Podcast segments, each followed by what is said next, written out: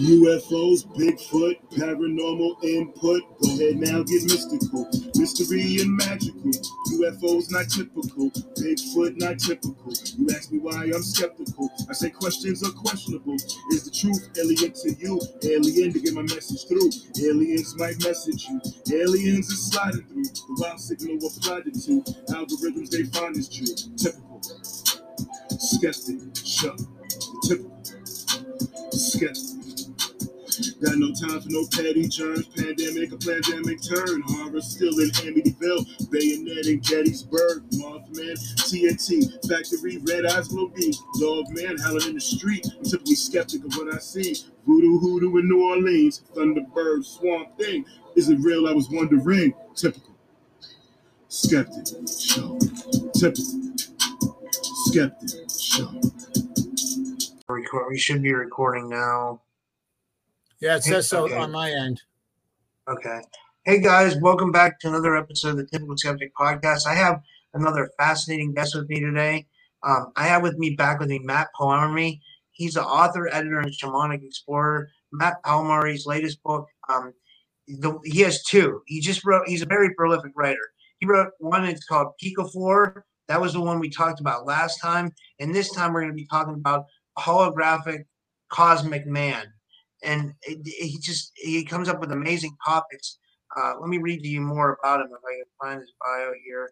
Oh yeah, his uh, he's a San Diego Book Award National Best Award winner and chronicles his ventures throughout the mountains, deserts, jungles of the North Central South America, pursuing the studies of shamanism and a visionary experience working with plant medicines, among them ayahuasca, peyote, San Pedro cactus, and many more. He has 16 books in print with multiple genres and has been leading popular fantastic fiction workshop Southern California and Santa Barbara Writers Conference for over 30 years and frequently lectures about shamanism and writing throughout the United States. Wow.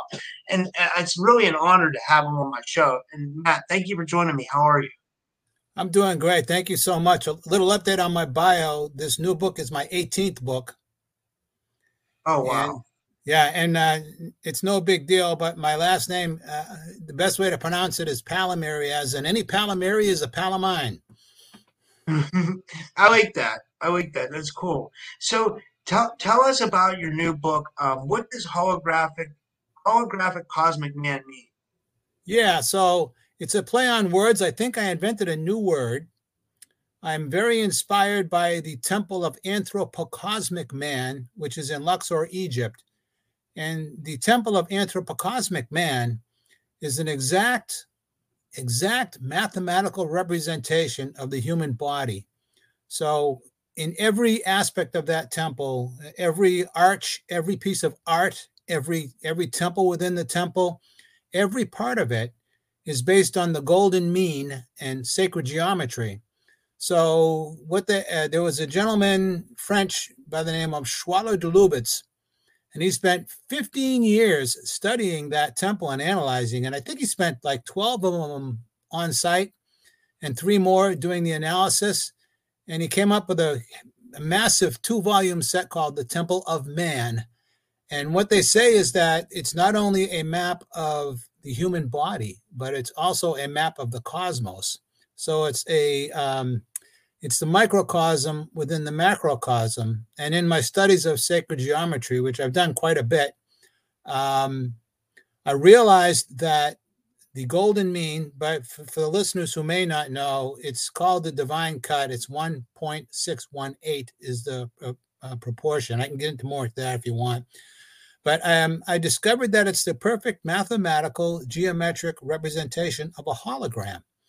And I realized that aside from the temple, that the whole human body, the whole experience throughout, and I can get into lots of lots of rabbit holes here, uh, is all based on the golden mean. It goes from the microcosm to the macrocosm. It goes infinitely in both directions. It's the basis of the Fibonacci spiral, which is throughout nature. So I thought Anthropocosmic Man, which was done, God knows how many hundreds or thousands of years ago, um, I took a play on words and kind of updated it so that it's holographic cosmic man as opposed to anthropocosmic man. And like I said, I think I invented a new word. I love it. I, and this is a little bit above my pay grade, honestly. Like, I, this is all a learning experience for me, which I also love. But like, but I guess to like ask something in layman's terms, what do you think this means about like the human body? Because to me, I've always thought like the human body is like a computer. It, it reminds me of a computer. You have like your brain that like processes information, and your heart kind of like is like your CPU. It keeps the blood running. But like the way you're explaining this is how the golden mean is like how it expresses itself in the natural body, and then how the golden and how that lines up to the temple or the that you talked about. Like, what do you think that means about the human body? Like, does it mean that we're a lot more than we think we are? Obviously, right? Hell yes. By the way, that's a great question. And um, stop me if I go on too long because this is a big topic. Oh, it's but, fine. That's great. Thank you. Yeah. So, so the golden mean is everywhere throughout the human body and everywhere in nature. It's and it's the basis of most of life as we know it, and not only throughout the human body, but throughout the planet and the cosmos. So, one of the things I've been doing with my writing a lot more in recent years, and for some time now, is to connect science with spirituality. So uh, Rudolf Steiner was famous for that. He's anybody who ever heard of Steiner, he uh, started the Waldorf schools. And I'm also a huge fan of Gurdjieff. If anybody's ever heard of Gurdjieff, Gurdjieff and Uspensky, uh, Gurdjieff was a he was considered a Russian mystic. Um, he was also um, he he was uh, Jung was a bit of a protege of his.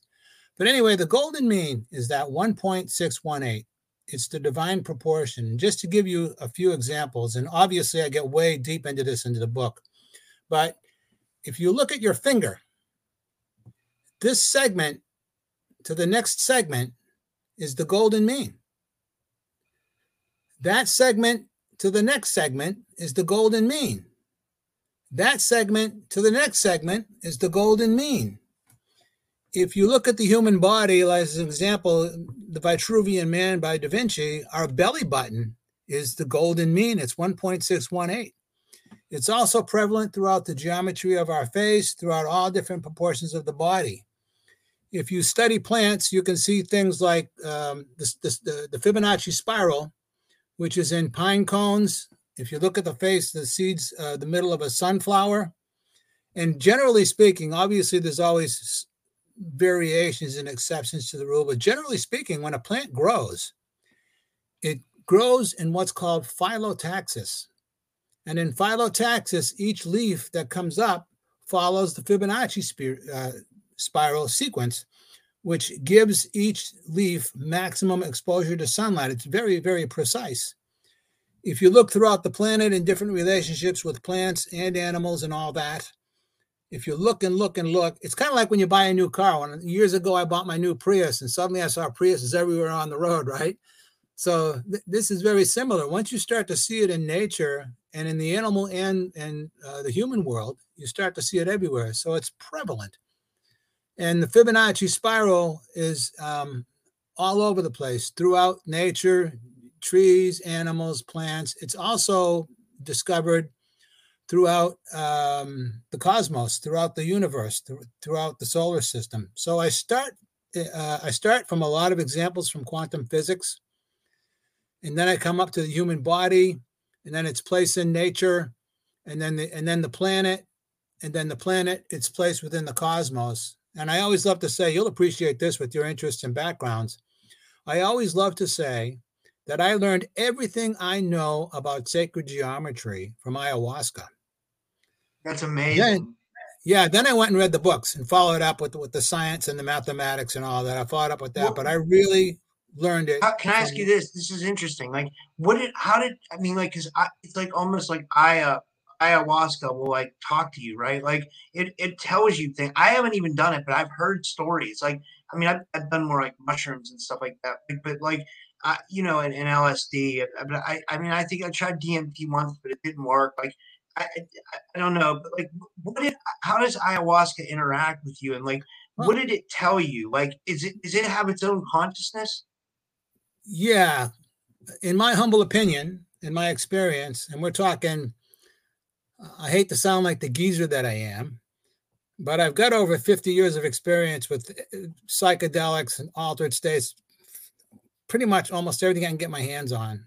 Um, I probably missed a few here and there, but I even I knew Sasha Shulgin. I did a lot of Sasha Shulgin's things, and I discovered over time, especially in the past ten or fifteen years, that I can take mushrooms and go into ayahuasca space. But if you don't know that access point is there, you're not going to know it. What I always like to say, so there are there are different things. To me, ayahuasca and mushrooms have their own inherent intelligence. You do something like a MDMA, which is considered an empathogen. I don't consider that to have so much of its own inherent intelligence, and I don't consider LSD to have its own inherent intelligence. Certainly useful. Certainly, I had a lot of breakthroughs and spiritual experiences using them in different ways. But for me, ayahuasca mushrooms and also uh, either San Pedro cactus, also known as Wachuma and peyote. Those all have their own innate intelligences. Now, for me, when ayahuasca speaks to me, it's the voice of Mother Earth. I like to call myself a mama's boy in that respect. Now, here's the thing how do plants talk to us? Well, you can smell them, you can see them, they have their own pheromones. They have their own communication systems that happens through their roots and through mycelial networks underground and all that. So a plant can smell a certain way to, to attract particular pollinators. Um, it can look a certain way to get our attention. All of those things. How do they talk to us? That that's sort of um, uh, an external thing. But if you look at the way the mind works, and experience, personal experience, which in the end, shamanism is all about direct experience. Um, if you look at that, so, and if I've said some of this before, uh, forgive my redundancy. I'm, I'm, hitting my play buttons in my head here for, for different little raps. But um, when we go through our everyday, quote unquote, normal waking consciousness, we function left brain, we're using logic, we have to use that part of our brain to function within society. We have to use it to drive our cars, to do mathematics, to form sentences, to do those things that we consider to be logical. That's where we use that part of our brain. Now, when we go to sleep at night, at some point, that part of our brain takes a rest and our right brain comes out to play. And when our right brain comes out to play, it comes out in dreams. And dreams is the feminine side. And by the way, generally speaking, women maybe have a leg up on this compared to most dudes, except uh, uh, I have to say, I got a bunch of uh, uh, gay bros. And, and maybe they have a leg up too, because in many respects, they're more in touch with their feminine side. But anyway, when you sleep and you start to dream, you're in a dream you're flying a pink horse with purple polka dots and then you're flying and you're breathing underwater. And and at that moment when it's happening in those dreams it's real to you. You don't question it. You don't question i'm on a pink horse with purple purple polka dots. You don't question that you're breathing underwater. You don't you don't question that you're flying whatever you choose to do. In that moment for you in that moment that's real. So your right brain comes out to play and it speaks in a visual conceptual emotional intuitive language. So it's not serialized. Like right now, you and I are communicating. I'm sitting here and I'm saying one word after the other.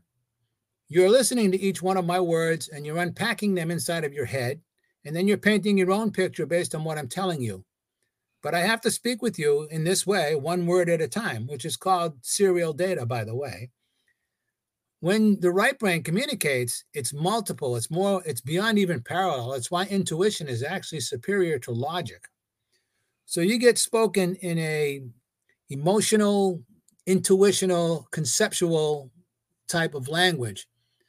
So when you wake up from dreaming if you're working with your dreams the first thing you try to do is go what was that all about? And you try to make sense out of it. You try to, to you know unpack it all. Because that's your left logical brain trying to make sense from the right hand brain that doesn't follow those strict, you know, rules, you know, uh, positive, negative, good, bad, blah, blah, blah, all of that. So, what happens with ayahuasca is that you drink ayahuasca and your right brain gets turned on. but your left brain never goes to sleep like it does in dreaming. So you have what I call a waking dream. That's one of the the uh, opening chapter of my uh, memoir, Spirit Matters, is called A Waking Dream. So you're sitting there and you're suddenly bombarded with an experience that's non-rational, that's multiply loaded with dense meaning, that's often alien and confusing because there's emotion behind it, there's intuition, there's those things. And as an aside, the people I've known who are considered to be intellectually centered are the hardest, they have the hardest time trying to deal with the experience. And I was actually in the jungle one time and I had a renowned PhD. And he spent the first three ceremonies curled up in my lap in the fetal position because he couldn't handle what was going on. Because in his mind, he's so intellectually centered and he controlled his reality with his intellect that he was in a place where none of that worked anymore. So for the first time in his life, it was a, it was a mental situation he could not handle. So those are the ones that have had the hardest time. Now, there's a lot of talk about these days about integration specialists and this and that. Well, what integration is, is when your left brain, the logical side, is catching up with what happened on the right side.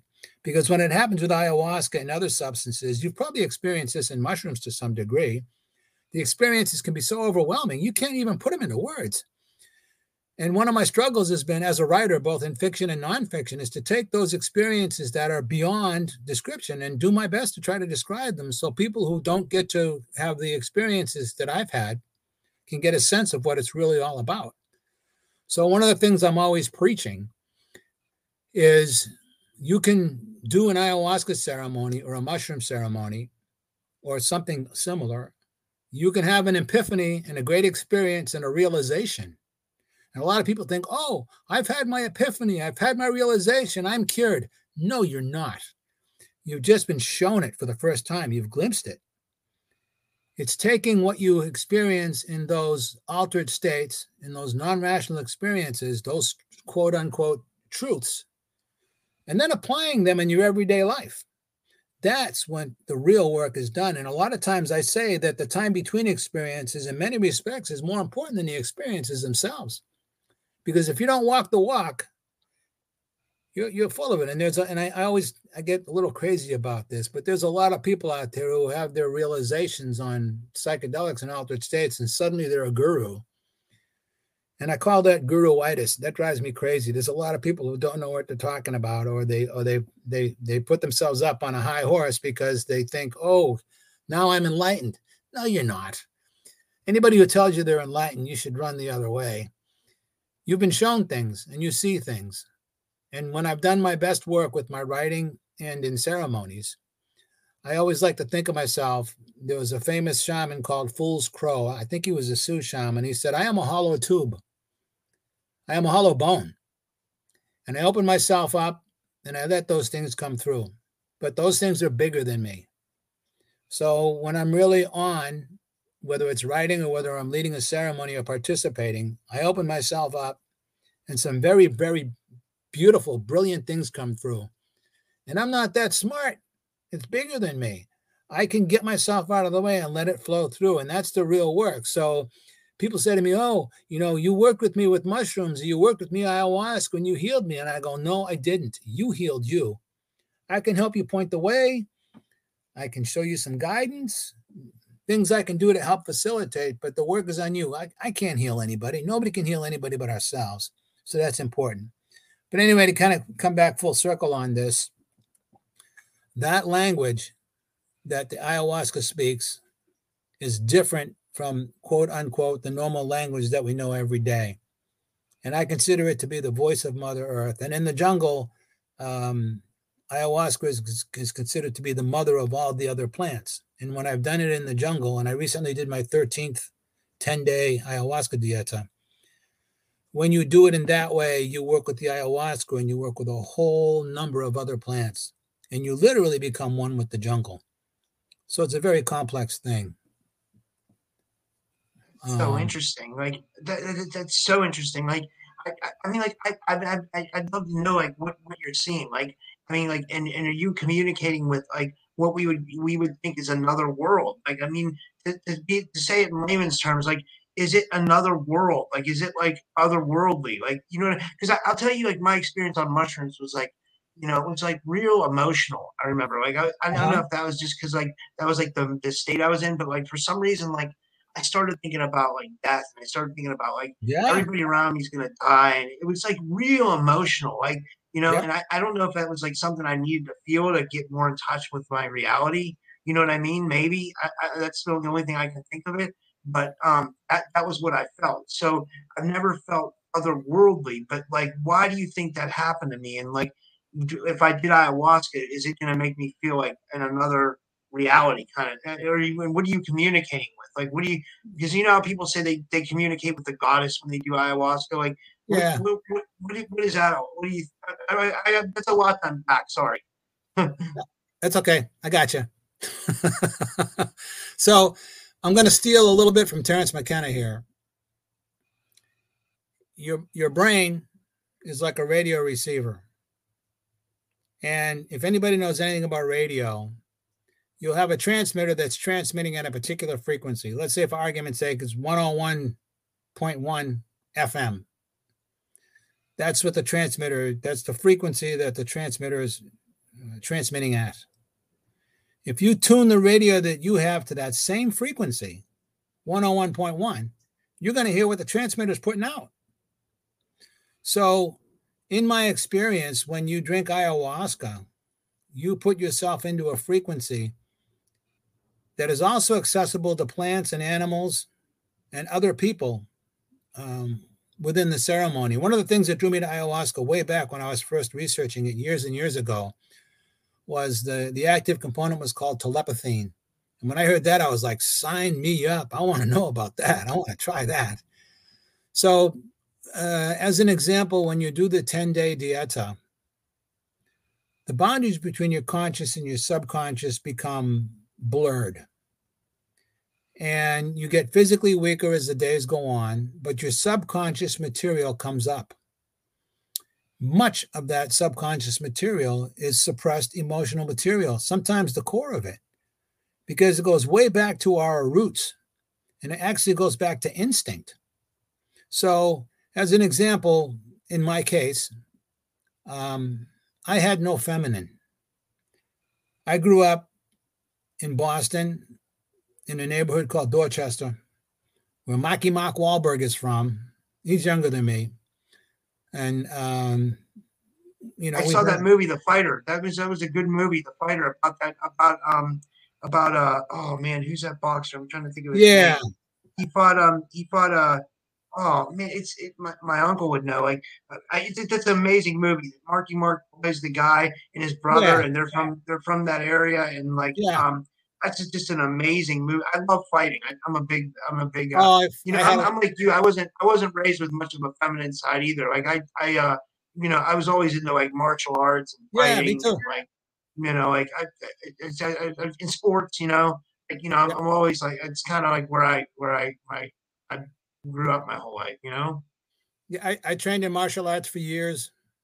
I was a street fighter. I went into martial arts to learn how not to really mess up people. Yeah. That that movie with Christian Bale was in it, and that that was actually took place in Worcester, uh, which is another part of Massachusetts, but it's very similar to where we grew up in Dorchester, um, wh- which is right near downtown Boston. So um, anyway, I, I was that way, and so my feminine was non-existent. I went for thirty years without ever crying, and it wasn't like I'm not going to cry. There was just nothing there. And then when I started working with ayahuasca, that repressed emotion, that repressed femininity, which was part of my shadow, came out. And I had a couple of years of getting really, really emotional over the weirdest things. And then once that kind of balanced out more, my intuition went went way up. And I became more balanced because I was now starting to work with parts of myself that I had repressed. So, more often than not, we do repress emotions. Um, they go deeply back to instinct. You know, I can walk down the street and see a beautiful woman and go, I want her, right? But if I were to really go after her, I'd probably end up in prison because from society that's unacceptable like that. Doesn't mean the instinct's not there. So you have to recognize it. And instead of uh, denying it or abandoning it or fighting it, let it flow, let it take you over, and then examine it and find out, well, where did that come from? And where's that been hiding? And, and, and you find over time that the more you accept those uh, abandoned parts of yourself, because that's what they are, they're abandoned. And once you accept those, you'll find that situations in your life that used to really upset you and drive you crazy, they don't affect you anymore. They lose their emotional charge because you've embraced that part of yourself. So, in the end, it's all about acceptance. And when you accept those parts of yourself like that, you'll discover that some people that have been in your life will fall out, new people will come into your life, and you do um, a recalibration. So, uh, kind of circling back to your original uh, question there, when you drink ayahuasca, you get into that state of mind that's a particular vibration. I think of it as multiple realities or multiple dimensions. What is the energy of it? If I were to say to you, um, oh, I don't know, uh, that guy pissed me off and I kicked his ass, you could say that I was possessed by the spirit of anger because there is that particular kind of energy. So when you do this work and you start to be exposed to energies that you may have denied or were not necessarily there before, you become aware of those energies and you start to cultivate them and you start integrating them into your everyday experience and it broadens your perception because you're now more aware than you were before because you weren't caught up in some sort of negative or dark or, or semi-conscious or unconscious pattern. So in the end it's all about acceptance. And when you accept all of those things and it doesn't you know it doesn't make them always right but they're trying to do the best. So when you accept them within yourself it reflects in your outer world and you become um, more balanced and more complete and it gets back to the uh, holographic cosmic or anthropocosmic man because if indeed there is a divine creator or uh, spirit or divine thing, everything, whatever you want to call it, spirit, the universe, then it's in us. It's inside of us and we're inside of it. And you can go infinitely deep within and you can go infinitely far out. In fact, I always like to say if you go far enough in, you end up out. And I always like to say if you go far enough left, you're going to end up to the right and vice versa. So it's about exploring and expansion and learning to cultivate it. So when you take ayahuasca or mushrooms or something like that, you're tuning into that radio station, so to speak, that frequency. And that frequency in the lore of the jungle and in my own personal experience is also being shared by different other plants and different animals. So every time you take in a different plant, you take in a particular kind of energy. If you drink coffee and you get buzzed on caffeine, you just altered your consciousness and you've just created a different kind of energy. Smoke some weed, something different. You know, even just waking up in the morning from dreaming to waking to sleeping, those are all different states of consciousness. And in our society, we tend to separate them. But in indigenous cultures, there's no difference between sleeping and waking and dreaming and visions. They're just all um, a continuum. I was going to say, I, I, got a question about that. Like, yes, sir. I didn't mean to go off past course. No, no. I, just like, I've always asked people on this show, like everybody that comes on, when we talk about dreams, I say, do you feel like that's another reality? So let me just explain. Like, I've had dreams where, you know, I'll, I'll be dreaming for eight hours, like a normal eight hour sleep. But in that dream, I'll be on a farm.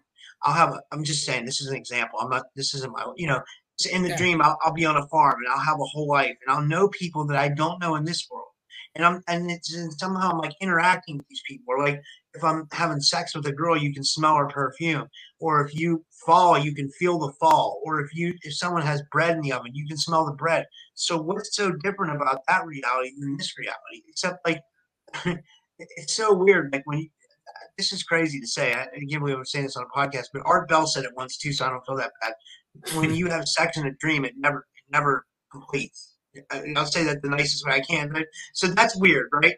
But like thinking about the dream space, like I wonder why that is. You know, it's so from, in my in my experience. By the way, everything I say is all my own universe.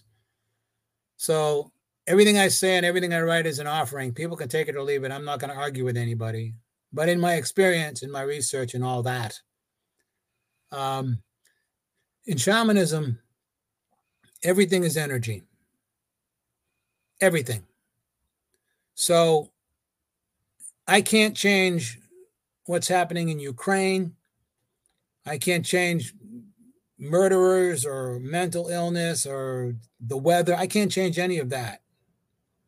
But I can certainly change how I interpret it and how I create it in my mind based on all that external input that I get through through my sensory input and other things. I can control that. So when you learn to navigate numerous altered states, those visionary and dreaming experience, they start to flow into your everyday waking life, and your waking life flows into your dreams. And as I mentioned a little while ago, when you're in those dreaming experiences, they're real to you. You don't question them. So, those are the rules of that reality. So, if I'm deep off flying through the cosmos in an ayahuasca journey and I'm getting bizarre, sometimes alien or colorful or things that, that are beyond description in, in the quote unquote physical world that we know, that's real to me when it's happening. And I'm learning to navigate it. So I've been in situations in my life where I don't think I would have survived if I hadn't had the experience of navigating the altered states that I did in all the experiences that I've had. So a big part of shamanism is learning to navigate altered states, no matter what it is. And if you, over time, I'm sort of being redundant here, but over time, my dreams and my visions and my waking state have all flowed into each other. And my waking state has become more dreamlike because no matter what anybody says, all we have is the moment. Right now, you and I are hanging out, we're connecting online, we're having this moment. But when we finish this interview and we hang up and go our separate ways, it doesn't exist anymore. It's recorded and people will be able to tune in and listen and, and watch and all that. But the moment's gone. Poof, it's gone. So it really makes all these things that we think are solid in our life, solid physical things, they're really just temporary. You know, I, have had lots of different over the years. I've owned different houses and cars and all that. They're all gone now. I've been in relationships. They're all gone now. They're all like different um, eras or even different movies, different uh, parts of my life. But what's real is right now, in the moment it's it's a cliche in a bit, but but uh, that's what's real. So when you're in that space and you're experiencing it and you're interpreting it, the meaning is then and now. So as I said, you you can be dreaming and in a vision. And it doesn't matter what's going on anywhere else. In that moment for you is real in that moment. And that's all there really is in the end. But of course, infinity is in the moment, right? Yeah. Yeah. It's strange. It's this world's definitely strange. It's a it's a strange world we live in. Like it's uh it, it, it makes me I, I have so many questions about what our reality really is. When you say the holographic cosmic net, do you think that we like this I don't know if you, you got into this much in the questions you, you sent me, but like this is my big question. Do you think we live in some kind of like I'm going back to the book The Holographic Universe by Michael Talbot and like yeah, a lot of people that are talking about simulation theory or it's like a hot topic lately. Like, do you think we live in some kind of simulation? But I mean, here's what's if if you ask me, I think it's some kind of biological simulation because we're very biological, right? Like everything about us is very real you know, like I don't, I, I mean, like I know that when people study like the holographic universe, they say that we have things in our eyes that tell us what's real and what's not, and that you know things are made up of particles, and that that's really like my desk and my computer is not really solid, I guess, in the holographic uni- universe concept. It, it would be like, you know, but to me it feels solid, like it, it feels real. So like going back to what I said, I don't know if I'm making any sense, but like it, it, or do you think we live in some kind of simulated reality, or do you think there's a creator, or what, what are your thoughts on what our world really is? We are the creators. If if the universe is everywhere, the universe is everywhere and nowhere at the same time. And we possess the ability to be self-reflective. So we're the witnesses to it. And if it is indeed everywhere at the same time, then it's inside of us. And everything that we see around us is a reflection of that. There's a tied in with the, the temple there and all of that, and an ancient shamanic belief is that our heart is the center of our being. And it's the giver of life for I mean, you know, the lungs, every they all do their part, but the heart is considered the center. And the heart actually has a greater density of synapses and neurons than the brain does. In fact, there's a whole expression about the heart being a mini brain and all of that. But in shamanism, our heart is connected to the sun that is at the center of our solar system. And the sun that is at the center of our solar system gives energy unconditionally if you look at it from strictly a matter perspective, the two highest elements, the two highest frequencies, fastest moving elements are hydrogen and helium. That's the beginning of matter as we know it, the highest ones that we know. And that's what the sun is made up of, pretty much hydrogen and helium. So, because it gives its energy unconditionally, life as we know it on the earth is possible. If it didn't give off that energy unconditionally, life as we know it would not be possible. So in shamanism, the heart that is at the center of our being is connected to the sun that is at the center of our solar system, which is connected to a bigger sun, to a bigger sun, to a bigger sun, all the way back to source. But it's fascinating when you look at it because it's giving off its energy unconditionally. And what's the big buzzword in spirituality and all that stuff is unconditional love. And there's a beautiful uh, little saying from uh, Hafez, 13th century Sufi mystic, if I remember right. And he says, um, even after all this time, the sun never once says to the earth, You owe me. Look what happens with a love like that. It lights up the whole sky. So if you look at it strictly from an energetic perspective, we're connected in that way. And the, the primary example is the sun that gives off its energy unconditionally that allows life to be. And if you go further and, and explore and you realize that if your heart is like that, then everybody else's heart is like that, and we're all part of the same thing, which gets back to the whole holographic idea and the whole the whole uh, yoga thing of namaste. Namaste is to I bow to the light within you. And when um, I bow to the light that is within you, I'm bowing to the light that is within me because we're all part of that same light.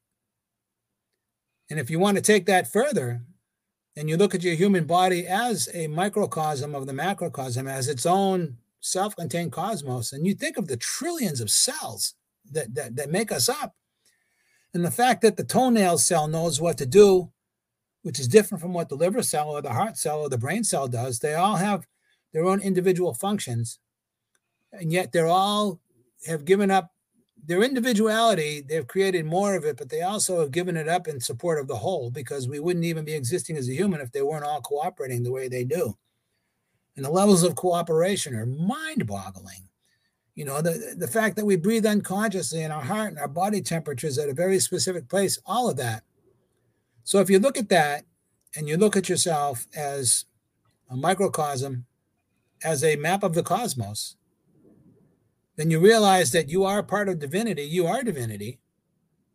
And you are the witness to creation, no matter what it is, whether it's physical going on in the world or whether it's a dreaming state or a visionary state, you know, under the influence of a plant or something you are there and you're witnessing it. So if you are indeed that manifestation of that thing, and the proof is in your own self reflection, and you see it in other people, then it allows you to really love yourself and love more people. And even though when I sometimes, sometimes, you know, I, I, love cannabis. I've been smoking it most of my life. But sometimes I'll take six months off or a year off and I get too dependent on it. It helps with my writing. Maybe smoking it isn't the best thing for me sometimes, but I'm conscious about taking it into my body. And everything that goes into my body, I consider to be an offering to divinity. And if my body is indeed the temple of man, and I'm making everything I take in to be an offering to divinity, then not only am I offering it to myself, but I'm offering it to the entire cosmos. And when I look at other people and and catch myself and you know work hard not to judge people and have compassion for them, ultimately I'm having compassion for myself because we're all reflected. We're all living in the same similar way. We're all going to leave this plane of existence as far as we know it and move on to God knows where. But that's part of the great mystery. Um, yeah, it, it's it's it's it's, it's where it, this life is a mystery. It's like it's one big mystery, right? And, and for for us seekers, right? There's people like you and me. I mean, there's people that go live their everyday life and they don't question their reality, and I just don't understand how they can live like that. I I just haven't ever been ever since I went down the first rabbit hole about ancient history, which was I found out about you know that they the Anunnaki were like you know might have came here and seeded man, and that that mm-hmm. like really triggered me to start going down some rabbit holes. And like, and then since I've never been able to, I've never been able to go back to a normal life. You know, I just want questions and have answers about the mm-hmm. afterlife, mm-hmm. about yeah. about psych- psychic phenomena, about yeah. this psychedelics. You know, I want to know about it all. So, I guess there's people I get to say like people like you and me, the seekers, who want to know more about this big mystery of life and why it is the way it is. You know what I mean? It's uh, it's it's fascinating. It really is. One thing yeah. I wanted to ask you about. Oh, I'm sorry. Go ahead. Well, I can go on a whole riff on that if you want, but if you want to ask another question, go ahead. well, I wanted, I wanted to go over some of the questions you put because they're, they're really interesting. What, what one thing you put was what what is non-locality and Einstein's spooky action at a distance? I think that kind of relates to what we're saying. Yeah, that's always fascinated me. So, in essence, I'm paraphrasing here, but in non locality, if you split an atom and it has a particular spin on it, regardless of the, the time and the distance between the, that split atom, the spin on one electron will match the spin on the other electron, regardless of time or space distance. So and that's what that's what Einstein called spooky action at a distance. That's further proof. If if there, if you alter the spin on one and it alters the spin on the other one, that's God knows how far away in time and space, they must be connected. So that whole phenomenon transcends our traditional view of time and space because it actually bypasses time. And I like to think a lot of times that visionary experience transcends our normal conception of time. And if you think about time, our mind has to take things in an order in order to comprehend it. This event, that event, that event, this event might provoke 10 more mental events. And that's one of the reasons why ayahuasca and other experiences can be so overwhelming because you get all those things at the same time. And normal linear time doesn't really apply. So the other fascinating thing, which kind of ties in with this in terms of quantum physics, is the whole uh, wave and particle conundrum. Is it a wave or a particle?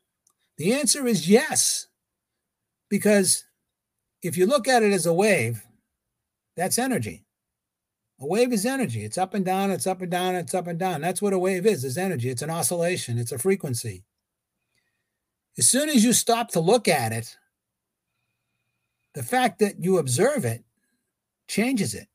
And in your observation, it becomes a particle because you're observing it. So at that point, it's no longer a wave, it becomes a particle. But you can't predict where the particle is going to be. That's why uh, all that quantum physics and all those formulas have to do with probabilities. This is where we think it's going to be. And it's all predictions. But as soon as you go to observe it, and in your mind, in your mind, in your thoughts, you change it from energy into what you think is solid being a particle, all bets are off. The measure the measurements don't matter. So they're they're mutually exclusive. And yet for me, they're one and the same. That's so interesting. This is all so interesting. Um, and then I'll, go, I'll do maybe one more question. Um. When you talked about the golden mean, okay. Okay. What about the, the, the differences in ancient Egyptian through thought between art, science, and mathematics? That's a good, that's a good one, I think. Yeah, I love that. Um, so in our culture, Western culture, so to speak, there is art, there is science, and uh, what was it? Art, science, and mathematics, mathematics. Right. In Egyptian culture, they're all one and the same. If you look at all of the Egyptian art, everything throughout the Temple of Man and other Egyptian art, it's all, for the most part, in those eras, are based on the golden mean. So if you look at the golden mean and you study sacred geometry, and you know that includes the flower of life and Fibonacci spirals and, and you know, gosh, pentagons and dodecahedrons, all of those functions have their own innate perfection. So the Egyptians saw that as proof of divinity because, in the end, if you really go throughout it, there's a perfection to it all. So when you see all that, and in their perspective, the mathematics and the geometries and the artwork that it inspires are all divinely inspired. So they see it as all one and the same. They, they don't separate it. Just like indigenous cultures do not separate dreaming and visions and waking, it's all just one continuum. In Egyptian thought, um, those things are all one and the same. The the art and the math, it's all the same beautiful perfection, no matter which way you look at it. And as a matter of fact, they did they've, they've done studies and research, and um, at the time it may have shifted now over a little time, but they did analysis of what was considered to be the most beautiful faces that humanity reflects. And at the time, um, it was Elizabeth Hurley, the the beautiful English actress and they did an analysis of her face and found out that the, the geometry on it was pretty much perfect. And there's a whole science around plastic surgery where a number of plastic surgeons use sacred geometry of the facial features in order to come up with what's considered to be the perfect perfect facial features. They call that the golden ratio, right? Yeah, the golden ratio is the golden mean, the divine cut. They're all the same thing. It's they're all the same. Okay. Okay. Yeah, it's all 1.618. And it's a proportion. So it doesn't matter whether you're using inches or feet or meters or it doesn't matter. It's the it's the proportion of it. Um and like you know, like I said, look even you look at it, if you're interested when you look at it, the, the fact that the bell our belly button is at the 1.618 portion of our body. And that's what gives us life when we're in the womb. That's where it all comes from. Um, so even uh, in in ancient uh, Greek thought, I think Plato said truth and beauty are synonymous. I love that because when you look at a perfect geometric figure, there is a beauty to it, and it, it represents a truth, and it's a visual thing. So the other thing I realized through all this writing and research is that geometry, particularly sacred geometry, is a universal language. You can speak Mongolian or Russian or, or, any type of Chinese or any kind of language, and you can look at a geometric figure and totally grasp it just by looking at it. And it's one of the reasons why I think it's one of the primary languages that um, you get spoken to in visionary experiences, particularly with ayahuasca, when you see the beautiful unfolding geometrics. You know, Terence McKenna called them uh, self transforming machine elves, right? But when yeah. you look at those things, you just got to look at it, and it doesn't matter what language you speak, you can see the perfection in it. That's amazing. This is this is this has been fascinating. This is I don't have any other questions. Is there anything else you wanted to cover before we finish up for today? Uh, a couple of things really quick because we're talking about dimensionality and frequencies. Okay. So here's one of my little favorite little raps. Terms thinking strictly in terms of dimensionality, right? Straight up 3D, 4D, whatever dimensionality. In geometry, a point where it all begins has no dimension. There's no dimension to a point. The next thing you do is you move a point and you create a line. That's movement from one point to the next. That is a line. A line is considered to be the first dimension. Boom. If you take that line and you and you exist within that line like this, all you see are points. If you take that next permutation, you take that line and you move that, then you have a plane. A plane is considered to be the second dimension. If you exist within that plane, within that second dimension, all you see are lines. So then, if you take that plane, two dimensional, and you move it again, you have the third dimension, you have a cube, three dimensions length, width, and height. But if you exist within those three dimensions, all you see are two dimensions. You only see planes. So, following that progression of dimensionality, the fact that we perceive everything in three dimensions means that we are actually four dimensional beings. And there's a lot of speculation these days with the thinning of the veil and the changing and all the wonderful, wild, crazy, good, bad things that are going on in the world that maybe we're getting to the point of going into the fifth dimension, or as the Hopi would say, the fifth world if that's the case and we go if we were if we end up transitioning to some sort of fifth dimension we're going to transcend time as we know it. So i always like to leave that. The last two little things i'll plug is um, my website m-a-t-t-p-a-l-l-a-m-a-r-y dot com dot com and i have i will have this podcast with you up there. And the other one i did with you is there. So i have podcasts and audio and video lectures TV, radio, all this kind of stuff that's on there. And I also have Mystic Ink Publishing, M Y S T I C I N K P U B L I S H I N G dot com. All my books are there, but they're also available on Amazon. Um, many of my books, all of my books are ebooks and tree books, and a lot of them are also audio books. So that's all there. Um, Man, so people this was are, awesome. Well, thanks for having me, man. I appreciate it. You asked good questions. This was I love I love exploring the, the nature of reality with you because you you always make me think like, wow, this is this was amazing. But it's really you're on another level, man. You really are. You're you know, oh, bless you. Really are. Well, thank you, and we'll have to do it again. I'm at your service, bro. Just reach out when you want me. You know me. You just got to hit the on button. You'll have to rein me in at some point, right? Yeah. Um, but you, you you have a good you have a good show here. You ask really great questions. You provoke me in the best way. I live for that. Um, and I appreciate all your good words and, and your support. Uh, thank you. I appreciate you too. I, I really this was awesome. Thank you. And uh, yeah. and, and